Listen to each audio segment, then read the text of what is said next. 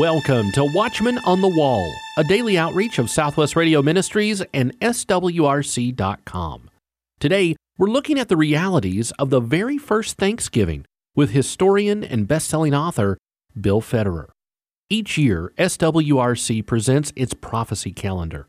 This special resource benefits you and the prisoners we serve through our Onesimus Prison Outreach Ministry. This year, the calendar is truly spectacular, with stunning pictures from the Holy Land and added bonuses that I know you'll enjoy. Southwest Radio Ministries creates this unique calendar filled with scripture, comfort, and inspiration from God's Word. We also partner with each of you who purchase a calendar to encourage prisoners in our Onesimus Prison Ministry. For every calendar you order, a calendar will be given to a prisoner free of charge. Order your calendar and encourage a prisoner. Calendars are ready to ship today. Order yours when you call 1 800 652 1144. That's 1 800 652 1144. Or you can order on our website, swrc.com.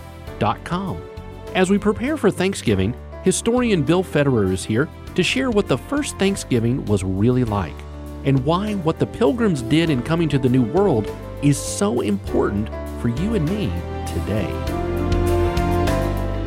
There's a very important backstory that goes with Thanksgiving. We don't want to miss it or ignore it.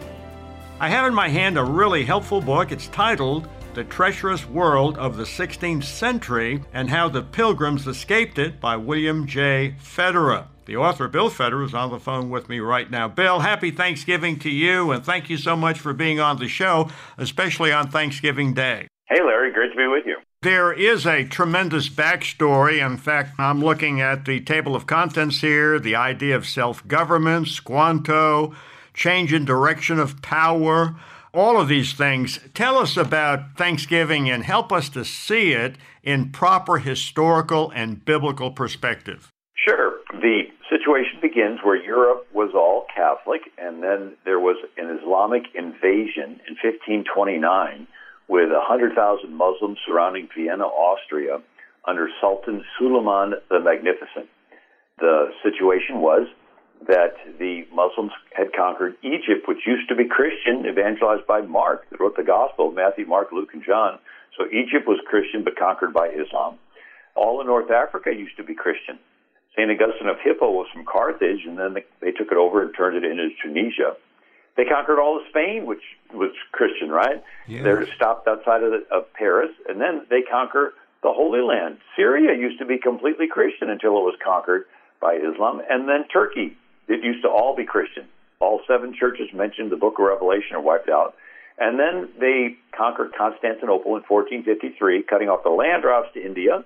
And that's when Columbus set sail looking for a sea route. But finally, they're at the gates of Vienna in 1529. And so the King of Spain is fighting them, fighting them. And in the middle of all this, Martin Luther starts the Reformation and 1517. And so the King of Spain is trying to smash the Reformation and trying to stop the Islamic invasion. He cannot do both. And so he decides to strike a deal with the Protestants. It's called the Peace of Augsburg of 1555. And this treaty had enormous repercussions because it let every king decide what's going to be believed in his kingdom. Mm. Let's just work together against this Islamic invasion. And so in the next century, different kings believed different things. And you had England was Anglican, Scotland was Presbyterian, Holland was Dutch Reformed, Northern Germany and Sweden were Lutheran, Switzerland Calvinist, Greece was Greek Orthodox, Russia was Russian Orthodox, and of course Italy, Spain, France, Austria, Poland stayed Catholic. But it was one denomination per country, and you had to believe the way your king did. If you didn't, you were persecuted. And so there was mass migration of people shifting in Europe from one country to another and spilling over and founding colonies in America. And so let's zoom in on what happened in England. Their king, Henry VIII, was married to Catherine of Aragon, the daughter of the king of Spain. And after 18 years, she does not have a son. She has a daughter, Mary, but not a son, and Henry VIII wants a son, so he decides to divorce Catherine of Aragon. The Pope will not recognize the divorce. because she is, after all, the daughter of the King of Spain, the most powerful guy in the world. And in 1527, the King of Spain's army invaded Rome and imprisoned the Pope for six months. Hmm. And so the Pope's not in any hurry to get on the wrong side of Spain, so he says no to Henry's divorce. Henry says, you know what, I'm far enough away from Rome, I'm just going to declare myself my own Pope. He starts the Church of England, puts himself on as the head, and he goes on to have six wives. And their fates were divorced, beheaded, died, divorced, beheaded, survived. So Henry VIII was not a really nice guy to be married to. Hmm.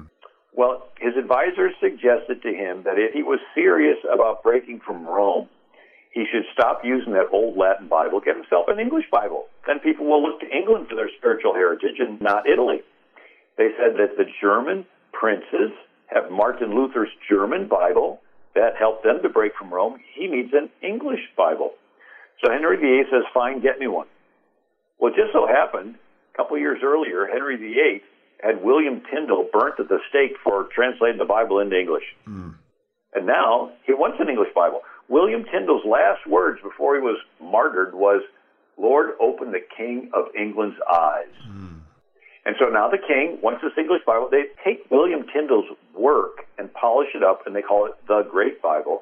And Henry VIII orders a copy of it placed in every church in England. Wow.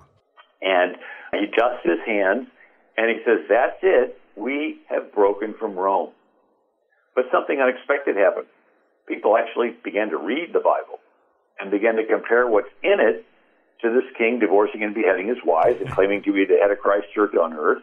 And so a group starts that wants to purify the Church of England, and they are nicknamed the Puritans. The king does not think he needs any purifying, so he persecutes them.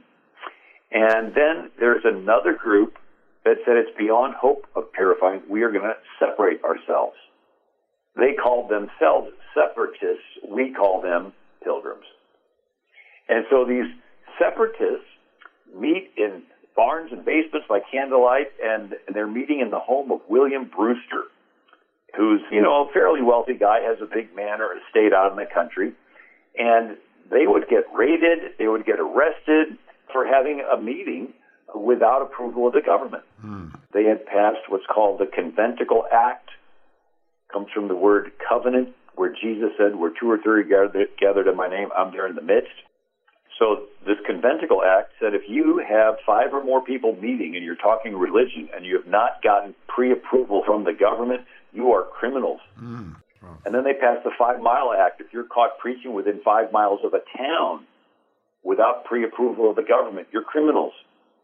And they'll drag you before the Star Chamber. And they'll brand you on the face as a heretic and cut off your ear.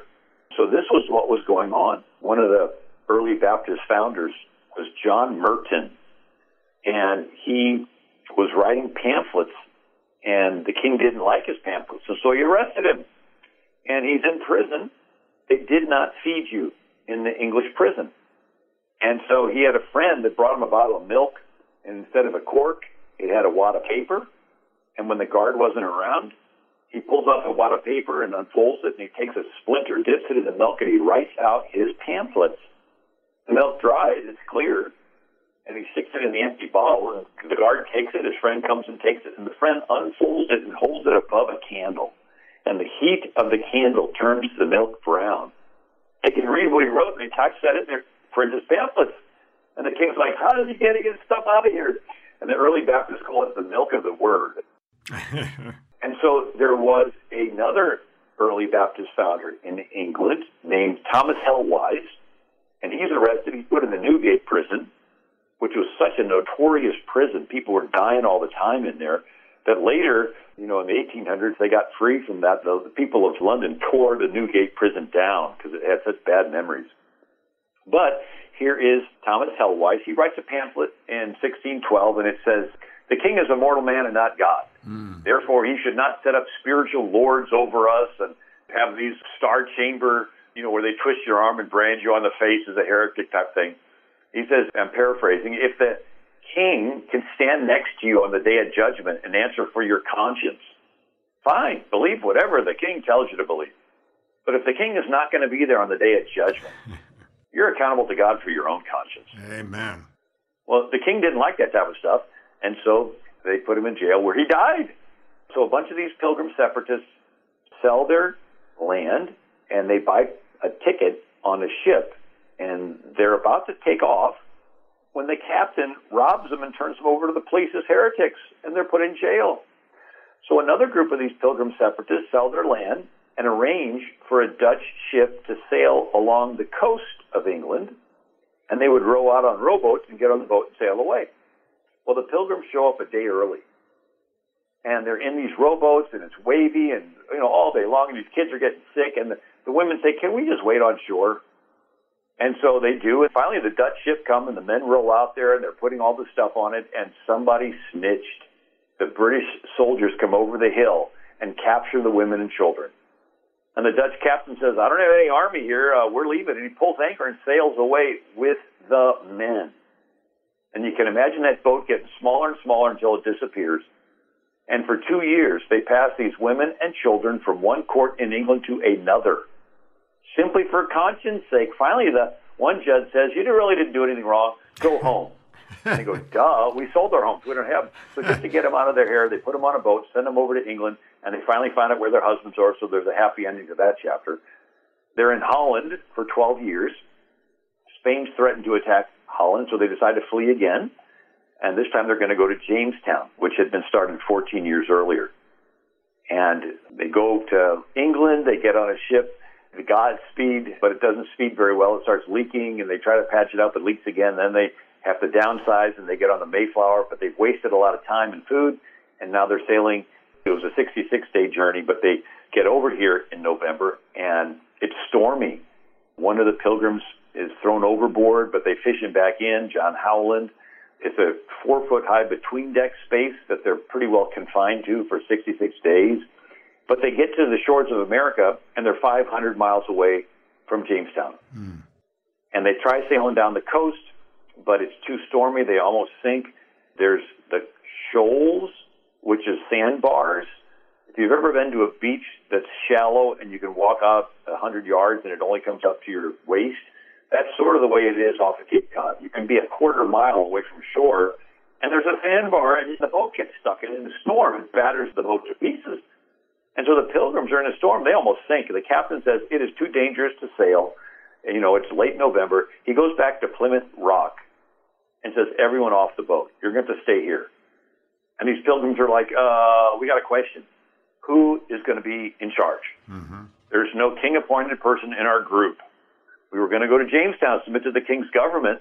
And so they do something unique. They do the Mayflower Compact, which is them creating their own government. We, in the presence of God, covenant ourselves together to form a civil body politic. Mm. To enact just and equal laws that shall be thought most meet, unto which we promise all due submission. Simple, revolutionary. It was a polarity change in the flow of power. Instead of top down, ruled by kings, it's bottom up, ruled by we. And then where did they get this idea? From their pastor, John Robinson. He was not an Anglican king appointed pastor. He was one of these Congregationalist pastors, which has a church model that everybody in the congregation is supposed to be involved in ministry somehow. And it's the pastor's job to teach them to have their own relationship with God. Pastor teaches them God's word so they know how God moved in the past because he's perfect. He doesn't change. If he's going to do anything in the future, it's got to line up with what he did in the past so you don't get off into crazy stuff, right? And then the church is like a farm team for the ministry. He that's faithful in the very little gets entrusted with some more and some more. Right? So you work in the nursery, then you work with the children's church, and you work with the junior high, until finally you can get out and replicate, and the body of Christ can grow. Mm. And so this is a congregational form of church government, and they learned it from their pastor, John Robinson. They simply took their church government and they made it their pilgrim government. Wow. Everybody's involved in church, everybody's involved in the community. What you're saying is that the Bible has implications for society, for government, for every aspect of life, not just for the, what should I say, one hour between 11 and 12 on Sunday, but it affects and impacts everything that we do.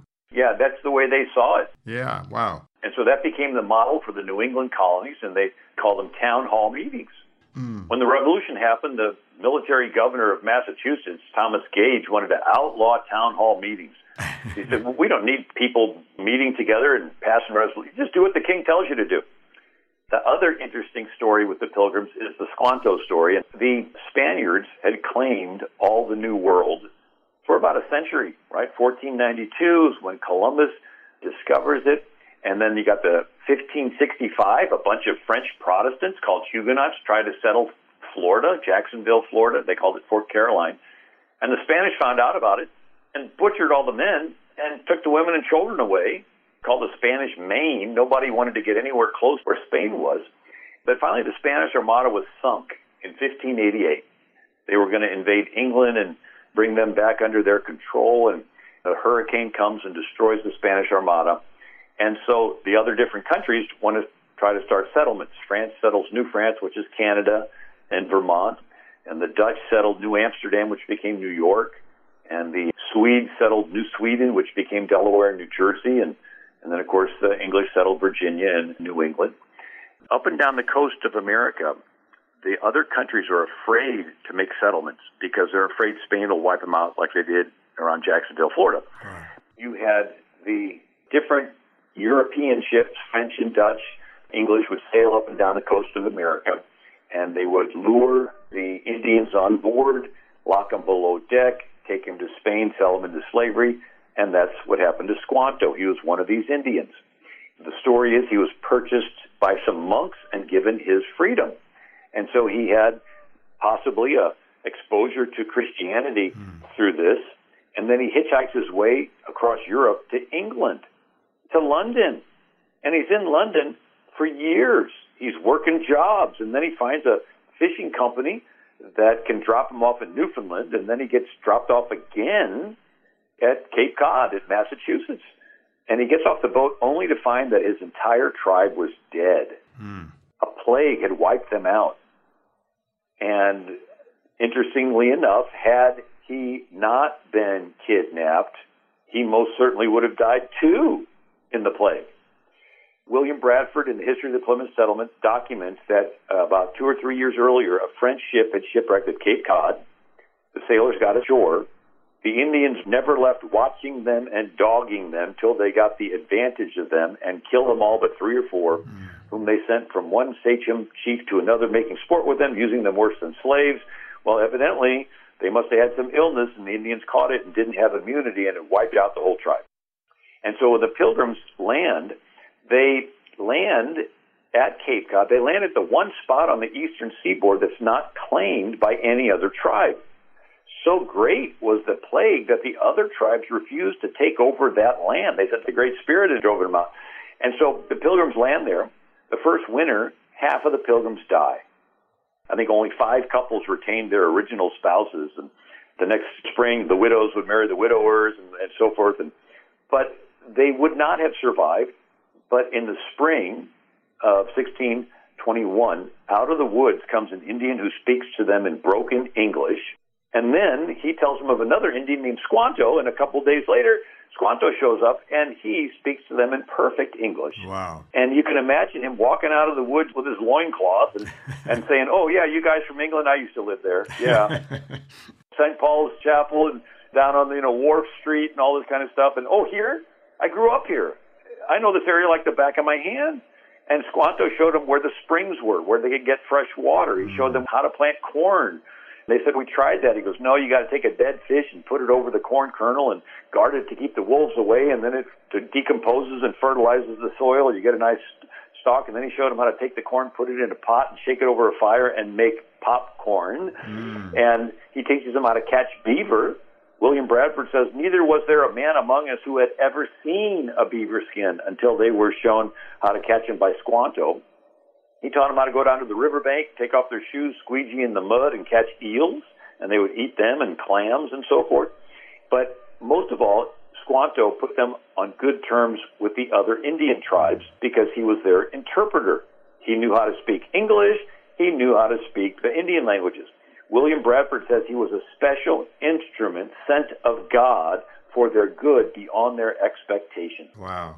And so he was with them all this time. And then he arranges for that first Thanksgiving, right? So the Indians come, they bring their deer, The turkey came from the American Indians, their cranberry, and of course then the Pilgrims had their stuff. And the first Thanksgiving went on for a day. At the end of the day, the Indians roll up in their blankets on the ground, and the next morning they're still there. It goes on for a second day, and then they go roll up in their blankets, and then they wake up the next day, and it goes on for a third day. And the boys are doing, you know, foot races and hand wrestling and stuff like that.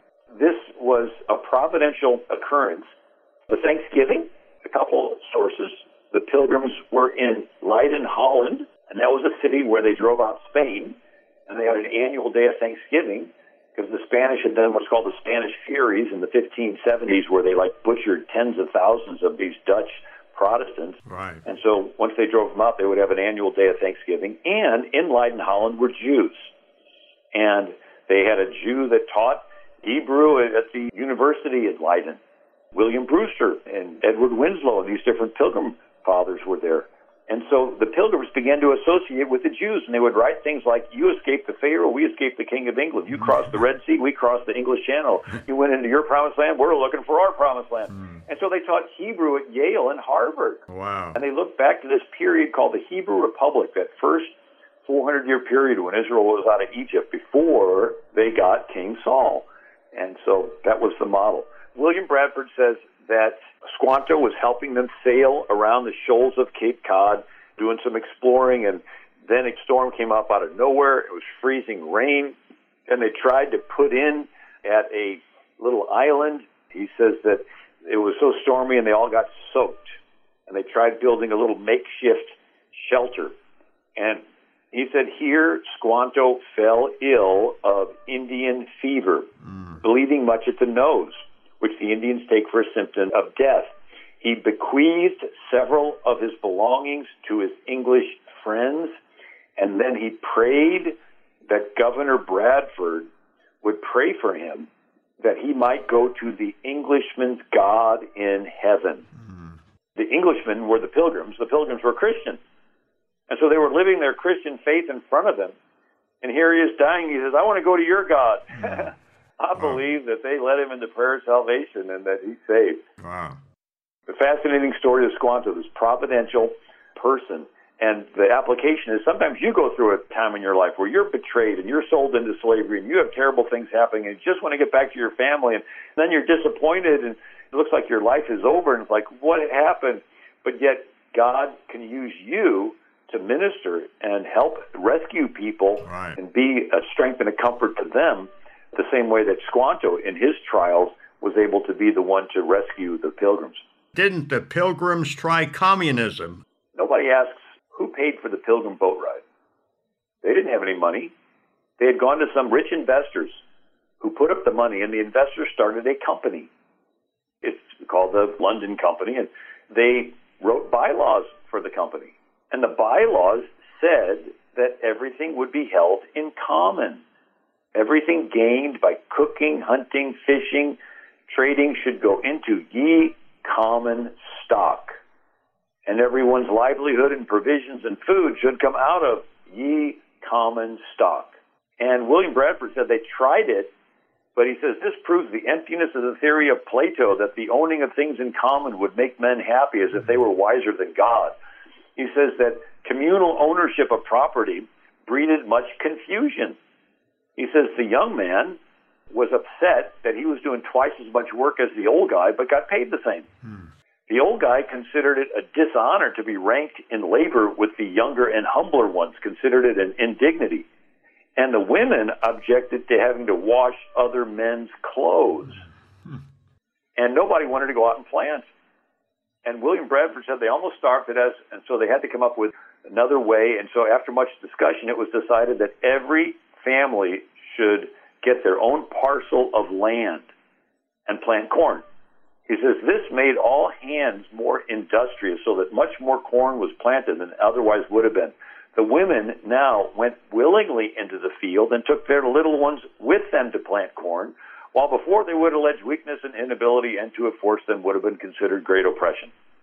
So here we had the pilgrims saying, oh yeah, we'll try this owning everything in common. It didn't work. They almost starved to death. They scrapped it. They gave to everybody their own plot of land and they became prosperous. And then you could voluntarily give away some of your stuff to take care of your neighbor rather than having these bylaws forcibly taking it away. Wow. So all these stories are in the book, yes. The Treacherous World of the 16th Century and How the Pilgrims Escaped It. I'm looking at the book right now, and after that, you say the prequel to America's freedom, and that's what's so so much under attack today. When I think of our own government, when I think of vaccine mandates and firing people left and right, I think we need to go back to our history. We need to throw out the woke crowd. They don't love us at all, they hate us. And I think we need to say MAGA, make American great again. And that's the key. And once we see and understand our history and see how God is involved in our history, I think we can say, well, we're ready now for revival. If we confess our sins, turn to God, follow Second Chronicles 7:14, watch God work. Well, Bill, I really appreciate this.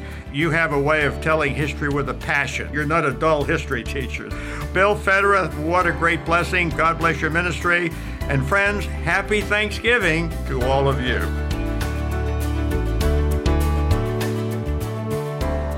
Discover the facts you've been missing from the Pilgrim's Thanksgiving story in Bill Federer's book, The Treacherous World of the 16th Century and How the Pilgrims Escaped It. If you like speaking your views, participating in politics, and sharing your faith without fear of government persecution, you will be fascinated by the compelling pilgrim experience told from an amazing world perspective. Order The Treacherous World of the 16th Century and How the Pilgrims Escaped It, and know the truth. Order your copy today when you call 1 800 652 1144. That's 1 800 652 1144. Or you can order this outstanding book at our website, swrc.com. As we're getting closer to the Christmas season, be sure and visit the gift section of our website, swrc.com gifts from Israel, as well as books and DVDs that will inform and encourage your family and friends. Visit swrc.com today. That's swrc.com. Friends, if you have a prayer need, would you let us pray for you? We consider it an honor to pray with you. Prayer requests come in from all over the country through the mail, on the phone, and now through a special email address prayer at swrc.com. That's prayer at swrc.com. Or you can always just give us a call 1 800 652 1144. That's 1 800 652 1144. Tomorrow, staff evangelist Josh Davis will share a special Thanksgiving Day message. So be sure to tune in on your favorite radio station by downloading our SWRC mobile app or by subscribing to our daily Watchman on the Wall podcast. Watchman on the Wall is a production of Southwest Radio Ministries and is supported by faithful listeners like you. Visit swrc.com.